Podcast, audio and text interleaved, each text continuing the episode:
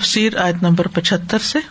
وَلَقَدْ نَادَانَا نُوحٌ فَلَنِعْمَ الْمُجِيبُونَ۔ اور یقیناً نوح نے ہمیں پکارا پس ہم کتنے اچھے جواب دینے والے ہیں۔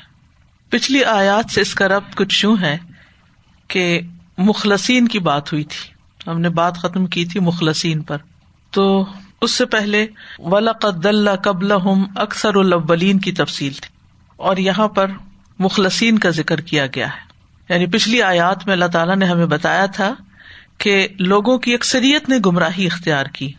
ولقد قبل اکثر الاولین ولقد ارسل فیم منظرین فنظر کئی فقان عاقبت المنظرین اس کے بعد فرمایا اللہ عباد اللہ المخلسین کہ صرف مخلص بندے جو تھے انہوں نے نجات پائی۔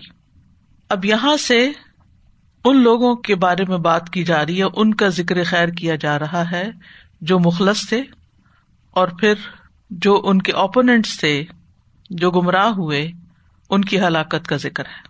ولقد نادا نانوح اور یقیناً نوح نے ہمیں پکارا۔ و لا قد تین تاکیدیں ہیں۔ اور نادانا کا لفظ جو ہے، یہ ندا سے ہے۔ ندا کا مطلب ہوتا ہے آواز بلند کرنا۔ اور کبھی لفظ آواز کے لیے بھی ندا آتی۔ یعنی ندا کا مطلب کیا؟ آواز۔ اور ندا مستر ہو تو آواز بلند کرنا۔ اصل میں ندا کا لفظ جو ہے، یہ ندا سے ہے، یا کے ساتھ شبنم کے لیے بھی آتا ہے۔ رتوبت اور نمی کے لیے آتا ہے، ندا۔ اور آواز کے لیے ندا کا لفظ ایک طرح سے استعارہ ہے کہ جس بندے کے منہ میں رتوبت ہوتی ہے، اس کی آواز صحیح نکلتی ہے۔ اور اگر منہ کے اندر نمی نہ ہو، منہ ڈرائے ہو، تو انسان صحیح سے بول بھی نہیں سکتا۔ یا بولے تو دوسرے کو سمجھ بھی نہیں آئے گی، کسی کو دور سے پکار نہیں سکتا۔ کیونکہ ندا کا مطلب کیا ہے؟ آواز کو بلند کرنا۔ تو منہ خشک ہو تو آواز بلند نہیں ہوتی۔ تو یہاں نا دا نا، ندا سے۔ یعنی اللہ تعالی سے دعا کرتے ہوئے مدد حاصل کرنے کے لیے خوب خوب پکارنا، بلند آواز سے پکارنا۔ یعنی کبھی ایسا ہوتا ہے نا کہ ہم دل دل میں پکارتے ہیں چپ کے چپ کے پکارتے ہیں۔ وہ بھی پیغمبروں نے پکارا۔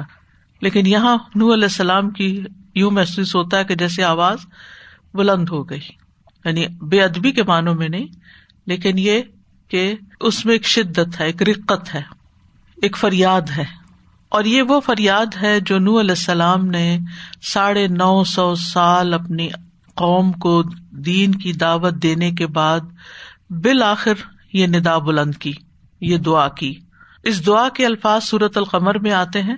فدا رب انی مغلوب فنتصر تو اس نے اپنے رب کو پکارا کہ بے شک میں مغلوب ہوں، تو ہی بدلا لے۔ اب تو ان لوگوں سے بدلا لے لے۔ یہ میرے قابو میں نہیں، میرے بس میں نہیں، میری بات نہیں مانتے۔ اب مزید ان کو آزمانا فائدہ مند نہیں۔ اسی دعا کا ذکر ایک اور جگہ پر بھی اللہ تعالیٰ فرماتے ہیں اور اس میں ذرا مزید تفصیل ہے جو سورت نوح کے اندر آتی ہے۔ وقال نوح رب لا تذر على الارض من الكافرين ديارا انك ان تذرهم يضلوا عبادك ولا يلدوا الا فاجرا كفارا رب فرلی ولی والدی ولی من دخل بیتی مؤمنا وللمؤمنین والمؤمنات ولا تزد الظالمین الا تبارا۔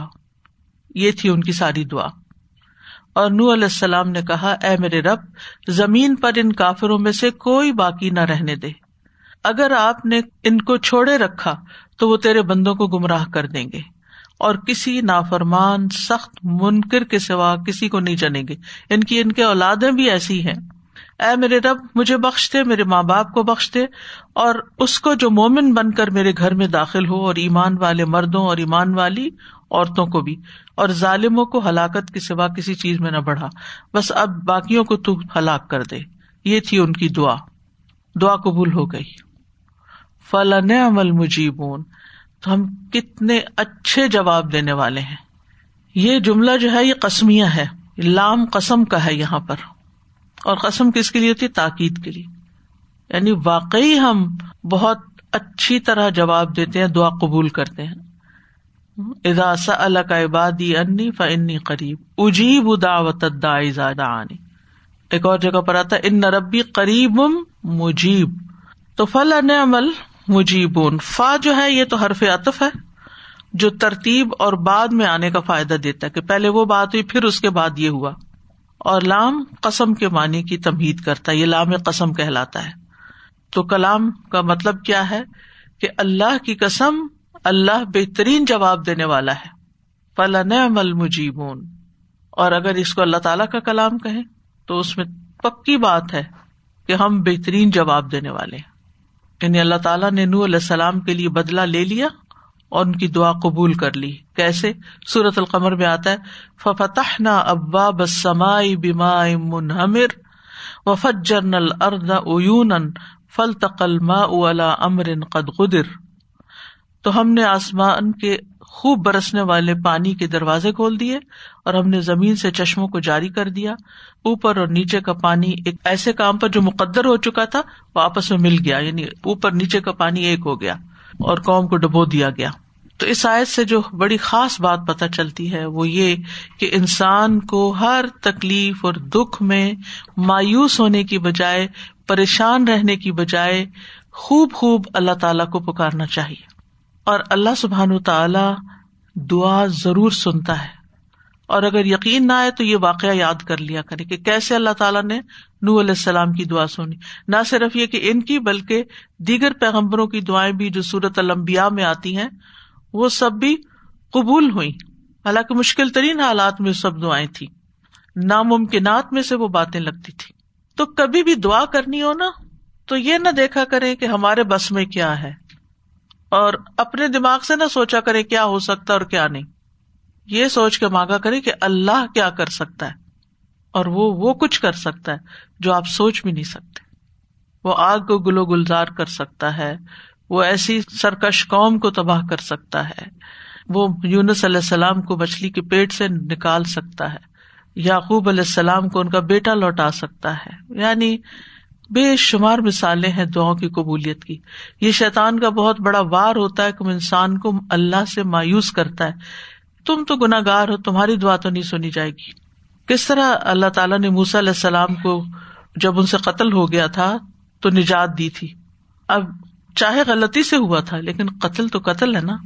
تو کیا اس کے بعد اللہ نے ان کی دعا نہیں سنی؟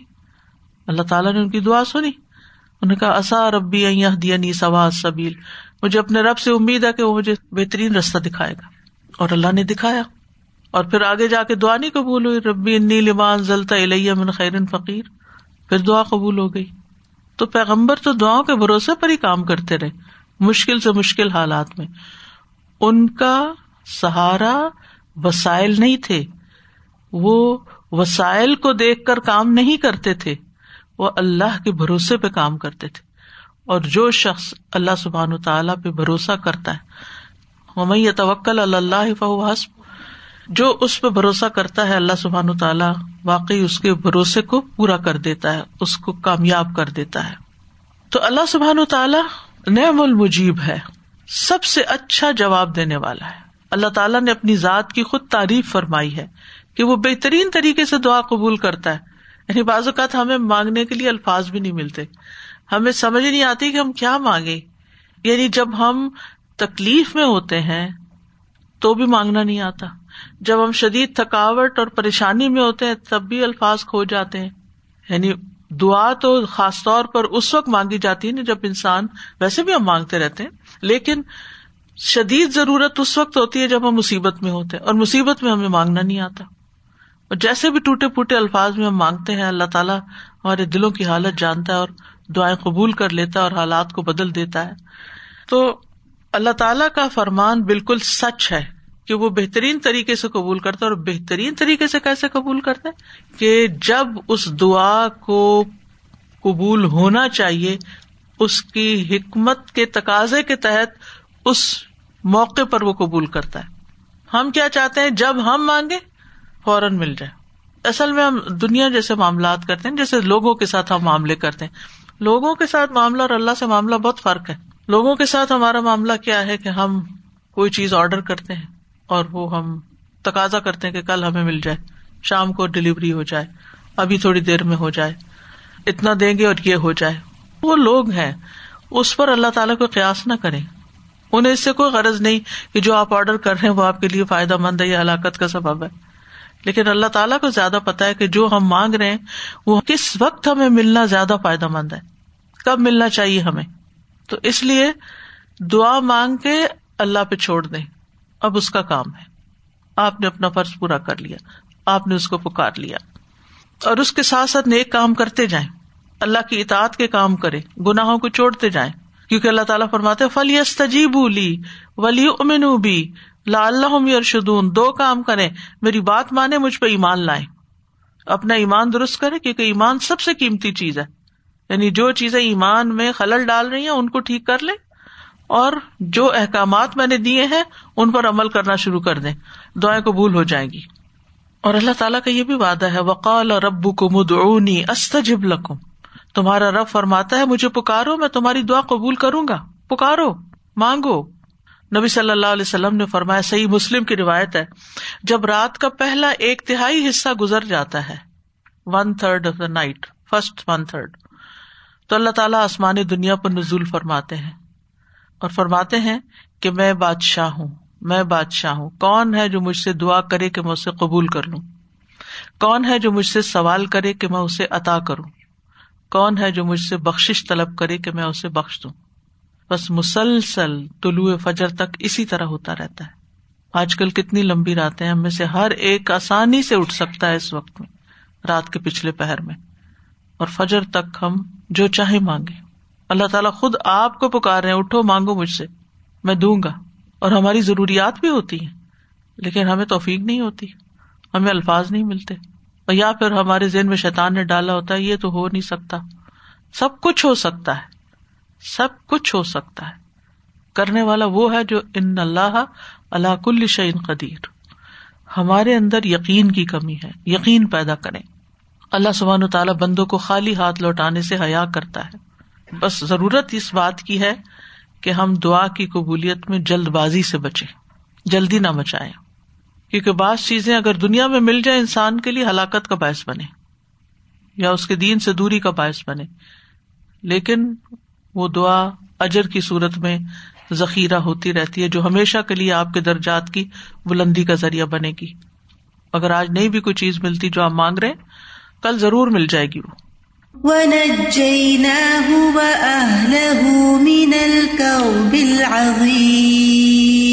اور ہم نے اسے اور اس کے گھر والوں کو بہت بڑی مصیبت سے نجات دی۔ نج جئی نہ ہو نج جا یو نجی۔ نجات جو ہے کسی مصیبت سے چھٹکارا پانا۔ ہو یعنی نو علیہ السلام کو وہ اہل اور اس کے اہل کو۔ اور یہاں اہل سے مراد نو علیہ السلام پر ایمان لانے والے لوگ ہیں۔ جن میں ان کے گھر کے افراد بھی ہیں جو مومن تھے۔ بعض نے ان سارے لوگوں کی تعداد اسی بتائی ہے اسی لوگ تھے۔ لیکن اس اہل میں آپ کی بیوی اور لڑکا شامل نہیں ہے۔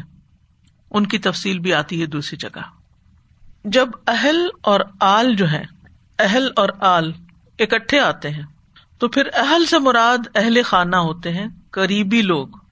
اور آل سے مراد قوم فالوورس متبئین جیسا کہ قرآن مجید میں آتا ہے نا ان نما یرید اللہ کو مرج سا اہل البیت۔ تو یہاں ساری امت شامل نہیں، اہل البیت میں۔ گھر کے خاص لوگ مراد ہیں۔ اور آل جو ہوتی ہے، جیسے آل فرون ہے، تو اس کے سارے فالوورس کی طرف اشارہ ہے۔ اور بعض اوقات اہل میں گھر والے بھی اور فالوور بھی آ جاتے ہیں، جو خاص خاص ہے کیونکہ نور علیہ السلام کی قوم میں بہت تھوڑے لوگ، وہ ایک فیملی کی طرح ہی ہو گئے۔ تو یہاں اہل سے مراد وہ سب ہے کیونکہ نور علیہ السلام کی بیوی جو ہے، وہ تو آئی نہیں ساتھ اور بیٹا بھی نہیں آیا ایک۔ اور اللہ تعالیٰ نے یہ بھی فرمایا تھا کہ ان السا من اہلک۔ کیونکہ انہوں نے کہا تھا، ان ابنی من اہلی، اللہ میرا بیٹا میرے اہل میں سے اللہ تعالیٰ نے فرمایا نہیں، وہ تمہارے اہل میں سے ان لئیسا من اہلک ان عمل ان غیر صالح۔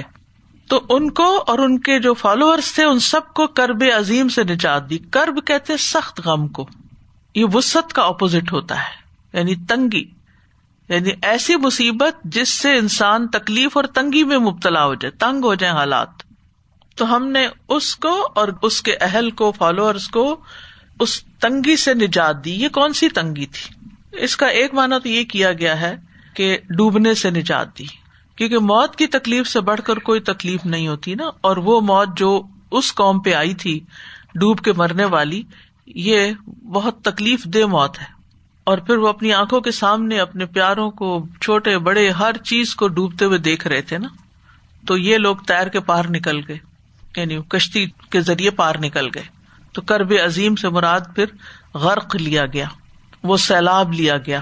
پھر اسی طرح یہ مانا بھی کیا گیا ہے کہ کرب عظیم سے مراد وہ تکلیفیں اور مصیبتیں ہیں جو کافروں کی طرف سے نو علیہ السلام کو اور ایمان والوں کو پہنچی تھی۔ کیونکہ نو علیہ السلام اس کام میں بہت بڑے کرب سے گزرے تھے۔ جو قوم کا ریئیکشن تھا، جو ان کی دعا میں بھی نظر آتا ہے۔ ان کا انتظر ہوں یو دل عبادک ولا اللہ فاجر کپارا ربی انی داؤ تو قومی لم و نہارا، فلم یزید ہوں دعائی اللہ فرارا۔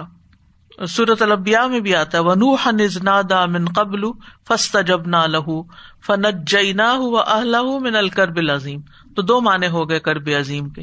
ایک، غرق ہونے کی مصیبت، اور دوسرے، قوم کی نافرمانی اور سرکشی کی مصیبت اور مخالفت اور ایزا رسانی کی۔ اللہ نے ان سب سے نجات دے دی۔ اس آیت سے جو بڑی اہم بات پتہ چلتی ہے وہ یہ کہ نبی کا جو گھرانہ ہوتا ہے نا وہ ایمان اور عمل سالے سے بنتا ہے۔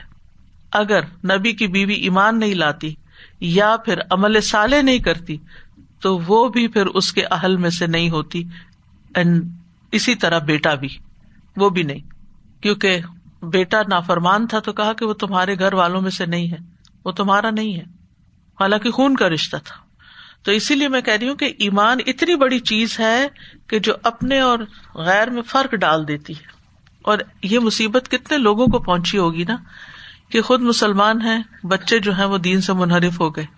تو بظاہر آپ کا اگر ان کے ساتھ ایک تعلق بھی ہے، ایک محبت کا رشتہ بھی ہے کہ خون ہے، اولاد ہے، لیکن بس وہ دنیا کی حد تک ہے اگر وہ اپنے ایمان کی تجدید نہیں کرتے۔ قیامت کے دن یف سلوبئی نقم جدائی ہو جائے گی۔ تو نبی کے سب سے زیادہ قریب اہل ایمان ہوتے ہیں۔ امر ابن اللہ کہتے ہیں، میں نے رسول اللہ صلی اللہ علیہ وسلم کو آہستہ سے نہیں، بلند آواز سے فرماتے ہوئے سنا کہ آل فلاں میرے عزیز نہیں۔ گو کہ ان سے نسبی رشتہ ہے نصب کا رشتہ ہے، لیکن وہ میرے پیارے نہیں۔ میرا ولی تو اللہ اور صالح مومنین ہے یعنی میرے دوستوں انما ولی اللہ و صالح المومنین پھر ایک اہم بات یہ بھی پتہ چلتی ہے کہ ایمان والوں کے لیے دنیا اور آخرت میں راہ نجات ہے۔ اللہ تعالیٰ دنیا میں بھی بچاتا ہے اور آخرت میں بھی۔ تم جی رسولنا و لدین امن کدال کا حق نہ لینا نن جل مومنین اور جنت میں بھی صرف ایمان والے ہی داخل ہوں گے۔ جہنم سے وہی لوگ نجات پائیں گے۔ نبی صلی اللہ علیہ وسلم نے عبد الرحمان بن اوف سے کہا اے ابن اوف اپنے گھوڑے پر سوار ہو کر اعلان کر دو کہ خبردار، بے شک جنت صرف مومنوں کے لیے حلال ہے۔ جو ایمان نہیں لائے گا، وہ وہاں داخل نہیں ہو سکتا۔ نو اینٹری پھر اس آئے سے یہ بات پتہ چلتی ہے کہ کرب اور تکلیف اور تنگی اور دل کی تنگی اور حالات کی تنگی، مال کی تنگی، ہر تنگی میں انسان کو اللہ کو پکارنا چاہیے اور خوب خوب پکارنا چاہیے۔ اور پھر اس کے اچھے اچھے ناموں کے ساتھ پکارنا چاہیے۔ فلی اللہ السبا الحسن فد بحا اور پھر رسول اللہ صلی اللہ علیہ وسلم نے بھی ایک موقع پر حضرت اسما بنت امیس کو جو کلمات سکھائے، جو رنج و غم کے وقت پڑھنے کے ہیں، آپ نے فرمایا، کیا میں تمہیں ایسے کلمات نہ سکھا دوں جو تم پریشانی کی صورت میں پڑھا کرو؟ اللہ اللہ ربی لا اشری کو بھی شعی آ پکارا کچھ بھی نہیں، صرف اپنے ایمان کی تجدید کی، شرک سے بیزاری ظاہر کی۔ یونس علیہ السلام نے کرب کے وقت کیا دعا پڑی تھی؟ لا الہ الا انت سبحانک انی کنت من الظالم لا الہ الا اللہ۔ کس چیز کی تجدید کی؟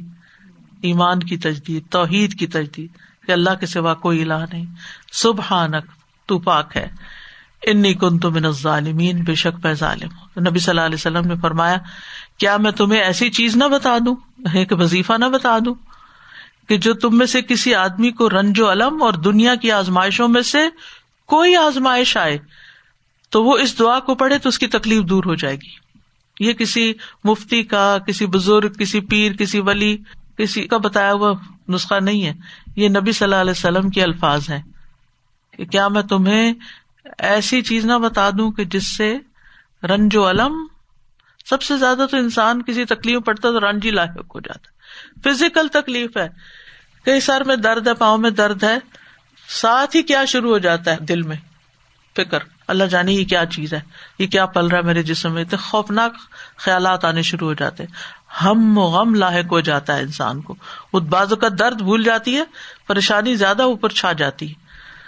تو اس لیے کسی بھی موقع پر مال اگر کم ہو رہا ہے مثلاً، مال نہیں ہے کھانے کو نہیں ہے، تو صرف پیٹ میں بھوک نہیں ہوتی، ساتھ کیا شروع ہو جاتا ہے؟ یعنی فخر کے ساتھ فکر بھی شروع ہو جاتی ہے۔ فکر اور ذہنی پریشانی کیا بنے گا؟ صرف اپنا نہیں، اپنی اولاد کے بارے میں بھی سوچے کوئی بھی ہو۔ پھر اسی طرح اگر اولاد کو کوئی تکلیف ہو، پھر بھی یہی ہوتا ہے۔ یعنی جو جو چیزیں انسان کو محبوب ہے نا اپنی جان سے لے کے مال، اولاد، والدین اور اگر کوئی چیز محبوب ہے، دین کا کوئی کام محبوب ہے، اگر ان میں سے کسی چیز کو کوئی تکلیف یا کوئی نقصان آئے تو انسان کو رنج و غم لاحق ہو جاتا ہے۔ نقصان اپنی جگہ اور رنج ساتھ ساتھ۔ تو اس وقت آیت کریمہ ہی پڑھنا چاہیے تاکہ غم دور ہو۔ تو آپ نے فرمایا کہ جب تم میں سے کسی آدمی کو رنج و علم اور دنیا کی آزمائشوں میں سے کوئی آزمائش آئے تو وہ اس دعا کو پڑھے تو اس کی تکلیف دور ہو جائے گی۔ تو آپ سے کہا گیا، کیوں نہیں؟ آپ نے فرمایا، وہ مچھلی والے کی دعا ہے۔ لا الہ الا انت سبحان کا انی کن تو من الظالمین۔ پھر اسی طرح نبی صلی اللہ علیہ وسلم پر جب کوئی تکلیف آتی تو آپ یہ دعا پڑھتے تھے، لا الہ الا اللہ العظیم الحلیم، لا الہ الا اللہ رب العرش العظیم، لا الہ الا اللہ رب السماوات و رب الردی و رب العرش الکریم۔ ان ساری دعاؤں میں کیا چیز مشترک ہے؟ لا الہ الا اللہ۔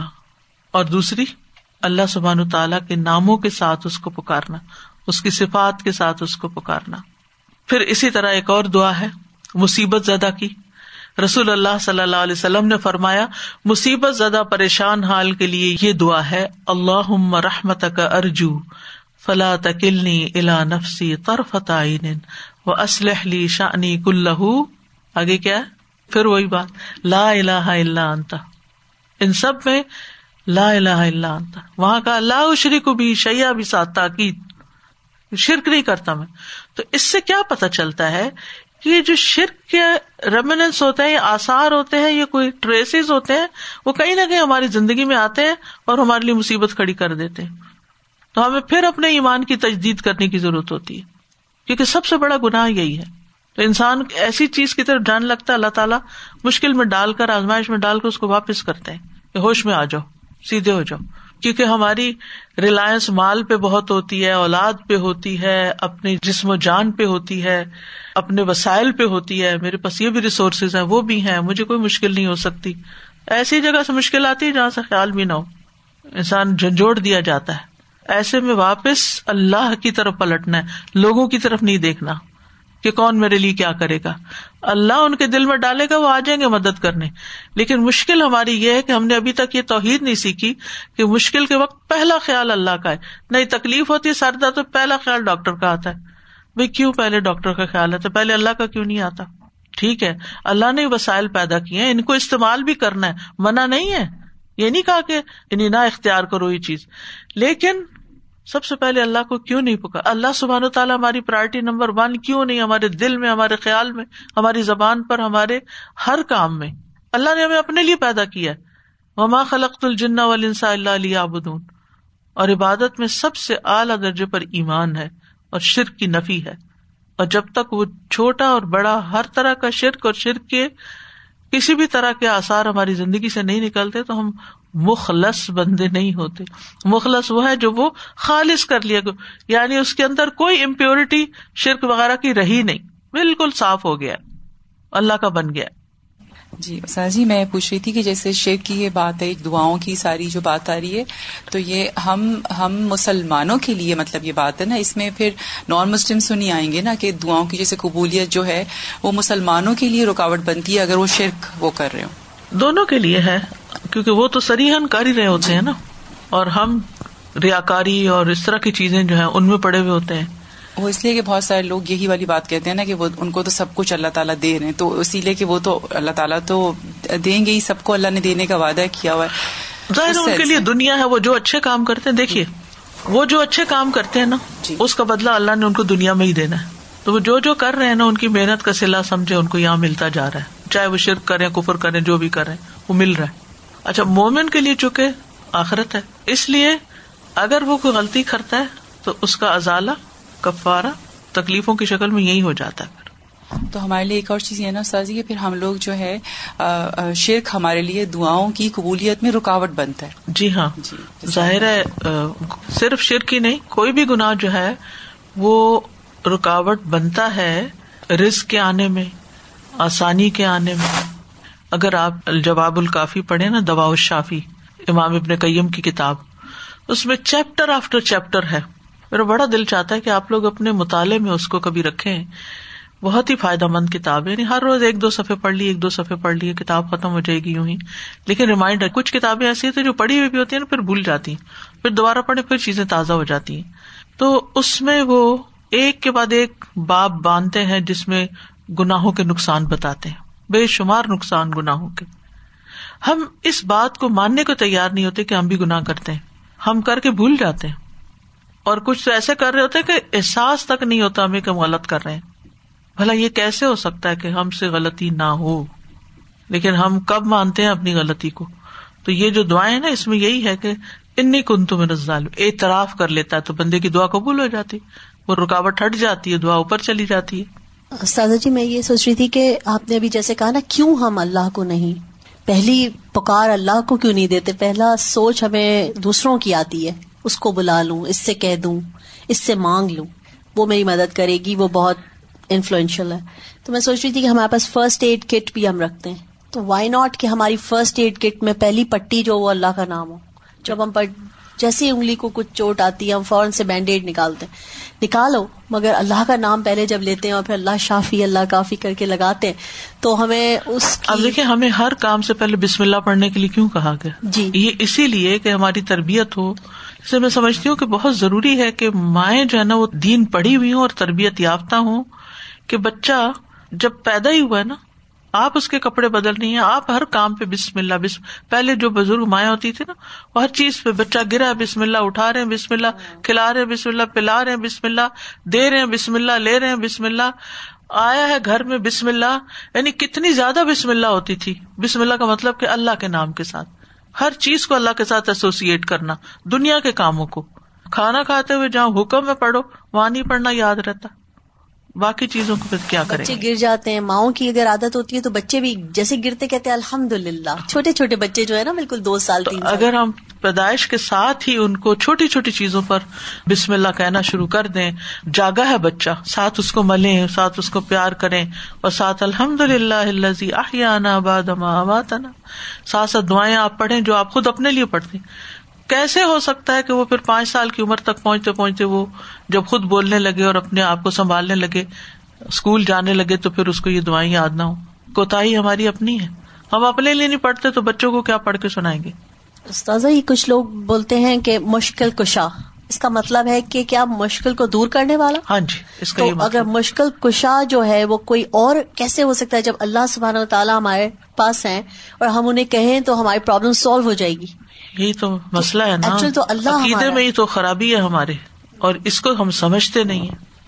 سر جی ہماری جانے والی فرینڈ تو وہ کہتی ہیں کہ جیسے ان کو کبھی ٹکٹ ملا نا جیسے فار ایگزامپل تو وہ کہتے ہیں کہ first thought which comes in my mind is کہ how did I earn that money that's why it went like that تو مجھے ان کی یہ بات بڑی اچھی لگی کہ جب بھی کوئی ایسا مالی جیسے نقصان ہوتا تو وہ کہتی ہیں اٹ مینس کہ میں نے کوئی نہ کوئی غلط میں نے آئیڈینٹی جیسے حلال میں نے نہیں کمایا۔